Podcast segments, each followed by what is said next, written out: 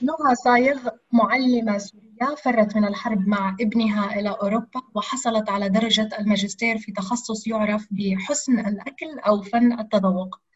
أهلا بك نهى صايغ مع أخبار الأمم المتحدة. في البداية هل من الممكن أن تعرفينا أكثر عن نهى صايغ وكيف وصلت إلى أوروبا ولماذا اخترت هذا التخصص؟ بداية شكرا لاستضافتي اليوم. أنا سعيدة جدا بتواجدي معكم. آه، أنا امرأة سورية من مدينة حلب حيث ترعرعت ودرست آه، حتى وصلت إلى الجامعة ودرست في كلية التربية لأعمل بعدها كمعلمة ولمدة خمس سنوات.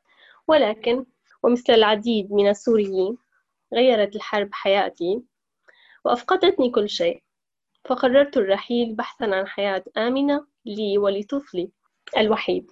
عند وصولي إلى إيطاليا كان المستقبل مبهم ضبابي. وفي محاولتي لأجد مستقبلي حضرت عدة دورات تدريبية في عدة مجالات ولكن لم أجد نفسي في أي منها.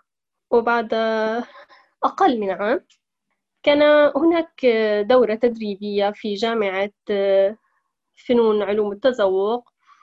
أقيمت هذه الدورة بالتعاون بين الجامعة وبين منظمة الأمم المتحدة تحت عنوان الطعام لأجل الاندماج.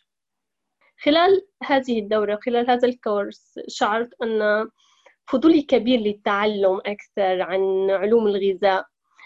آه، فقدمت طلب للحصول على منحة دراسية لدراسة فنون الغذاء ماستر في فنون الغذاء في اختصاص الإبداع الإيكولوجية والتربية أو التثقيف. لأني اعتقدت أن باختيار هذا الفرع قد أدمج معرفتي السابقة بمعرفتي أو تعلمي لمجال الغذاء وهو فعلا ما أحاول فعله الآن.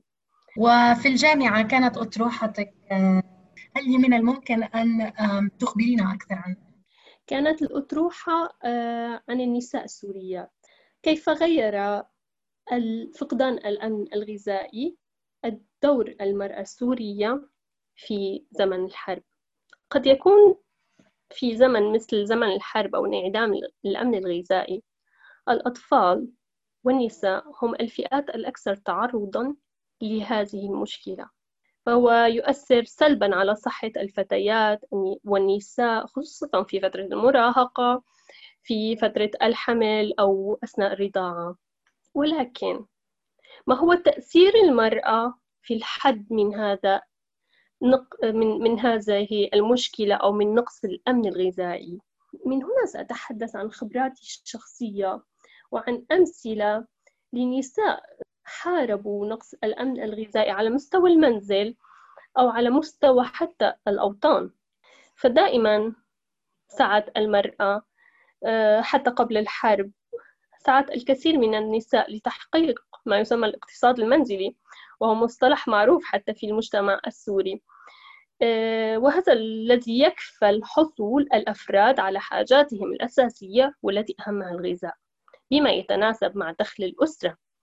وبدأ دور المرأة يزداد أهمية وأيضا صعوبة على حد سواء بعد اندلاع الحرب في سوريا.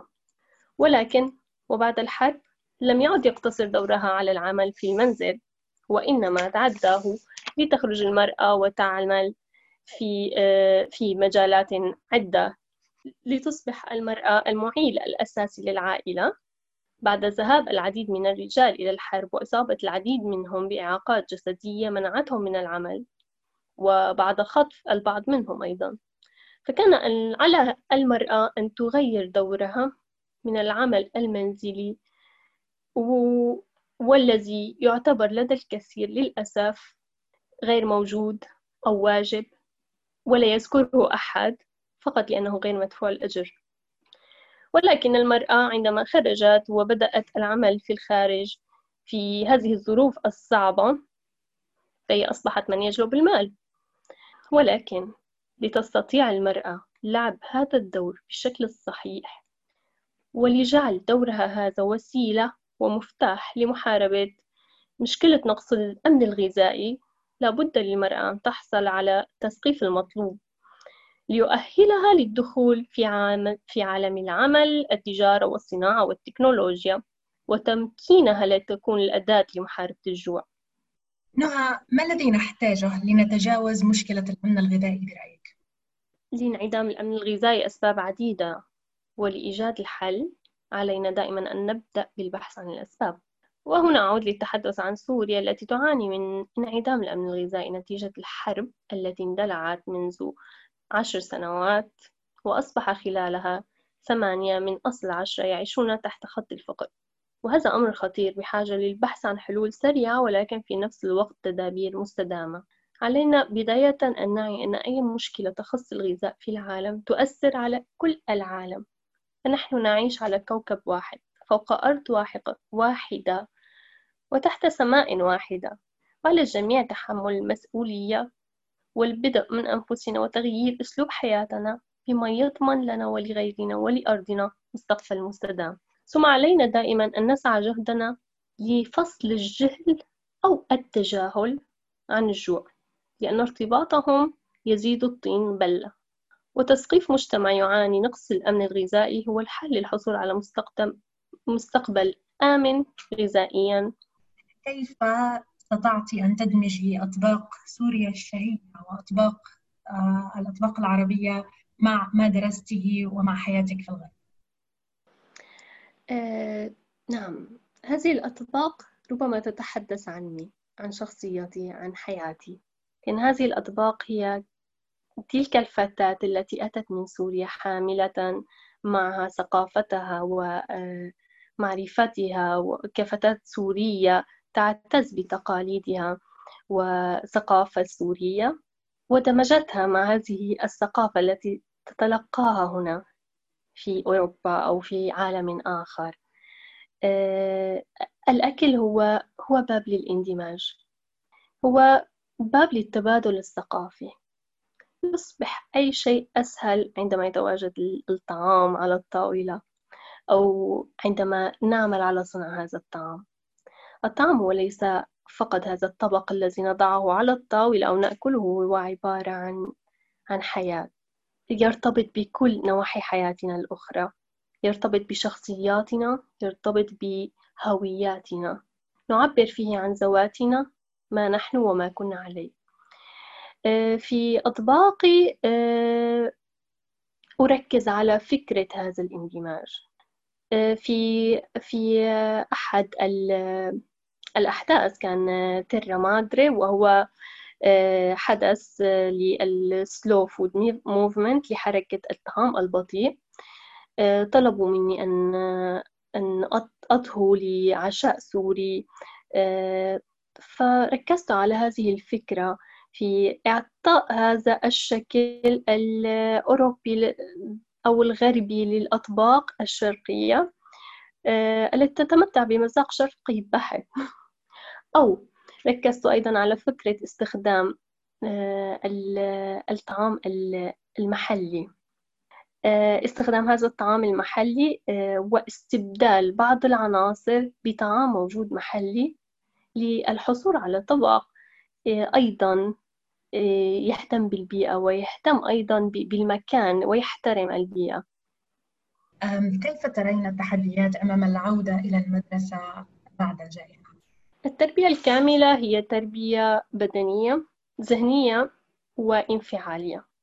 بظل الوضع الراهن وللأسف يتلقى العديد من الأطفال التعليم عن بعد مما يترك فراغا نوعا ما كبيرا ويجب العمل على ملئه بعد عودتهم إلى مقاعد الدراسة.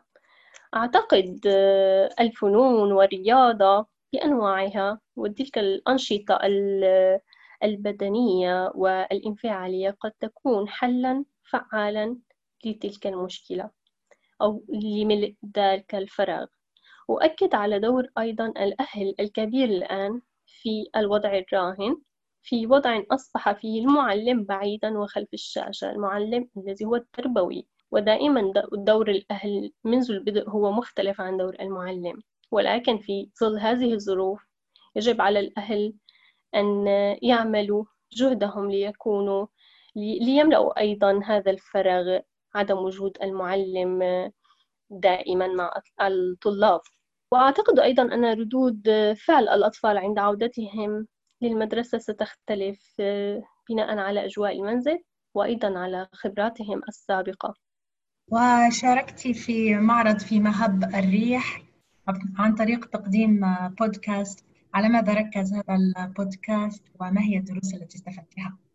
أه، ركزت على عدة أمور أساسها الغذاء التربية والتثقيف الاستدامة الإنسانية والمشاكل الغذائية التي تواجه المجتمعات والعديد من البلدان في العالم وأعتقد أيضا أن المشاكل الغذائية تواجه كل العالم في طرق مختلفة قد يكون هناك نقص آه، في الغذاء أو أو نقص في الأمن الغذائي في أحد البلاد وفي بلد آخر هناك الهدر. فهي أيضا مشكلة. البودكاست آه، عبر منتدى بلا حدود العالم هو منبر لإيصال الصوت الذي يعبر حدود العالم. يجمع رواد فن وعلوم مع قوات العالم بهدف إحداث تغيرات حقيقية للمستقبل. يخدم كل العالم. بالنسبة لمشروع ثقافة فن الطعام ماذا تخبرين عنه؟ هذا المشروع هو عبارة عن خلاصة علم ما تعلمته وخلاصة خبرات حياتية. خلاصة خبرتي كمعلمة خمس سنوات وما درسته من بمجال علوم الغذاء في جامعة الغذاء البطيء Slow Food. وأيضا خبرتي في العمل في برلين في الحدث العالمي Food Art Week هذا المشروع يعتمد على التثقيف الغذائي أو التربية الغذائية عن طريق الفن. ما يتضمنه من تعامل مع الأطفال يعتمد على الطفل أكثر من المعلم فالطفل هو المبدع في هذا المكان. هو الفنان المشروع ينقسم إلى ثلاثة أقسام رئيسية. القسم الأول يعتمد على معرفتنا لذاتنا. تعريف الطفل بنفسه بشخصيته بالأشياء التي يحبها والأشياء التي لا يحبها ولكن كل هذا عن طريق الفن والغذاء. فالغذاء الطعام هو ما يربطنا بالخارج وهو أيضا ما يربطنا في ذواتنا. القسم الثاني من المشروع يركز على الآخر وعلاقتنا مع الآخرين. فبعد معرفتنا لذاتنا جيدا نستطيع أن نتعرف على الآخرين. بعد كسر الحواجز بيننا وبين ذواتنا بين عقولنا أجسادنا ومشاعرنا نستطيع كسر الحواجز بيننا وبين الآخرين. وبناء علاقات صحيحة مع الآخرين. ففي هذا القسم آه، سيكون هناك الكثير من الوركشوب الورشات العمل آه، فسأدعو العديد من عدة آه، بلدان من العالم ليتحدثوا عن ثقافتهم عبر الطعام عبر نشاط فني حول الطعام. ولتعريف الطفل أن لسنا الوحيدين في هذا العالم وهذا مهم جدا في هذا العمر. المرحلة الثالثة هي التركيز على البيئة والطبيعة الأم. وهنا الأطفال بعد أن اكتشفوا ذواتهم واكتشفوا الآخرين لديهم هذا التواصل يجب أن نعرف أن التواصل مع بيئتنا هو الأمر الأهم. لأننا في نقطة من النقاط في في تاريخ تطورنا فقدنا هذا الاندماج بيننا وبين البيئة. فصلنا نفسنا عن البيئة باعتبار أننا أفضل ولكن نحن جزء من هذه البيئة. الطفل يعرف البيئة أكثر من أي أحد كبير أي أحد بالغ أو ناضج لأن الطفل أقرب إلى بيئته. هذه الحواجز لم تصنع بعد بينه وبين البيئة. يستطيع اجتيازها عبر الفن. أشكرك جزيل الشكر نهى صايغ كنت مع أخبار الأمم المتحدة. شكرا لكم على استضافتي.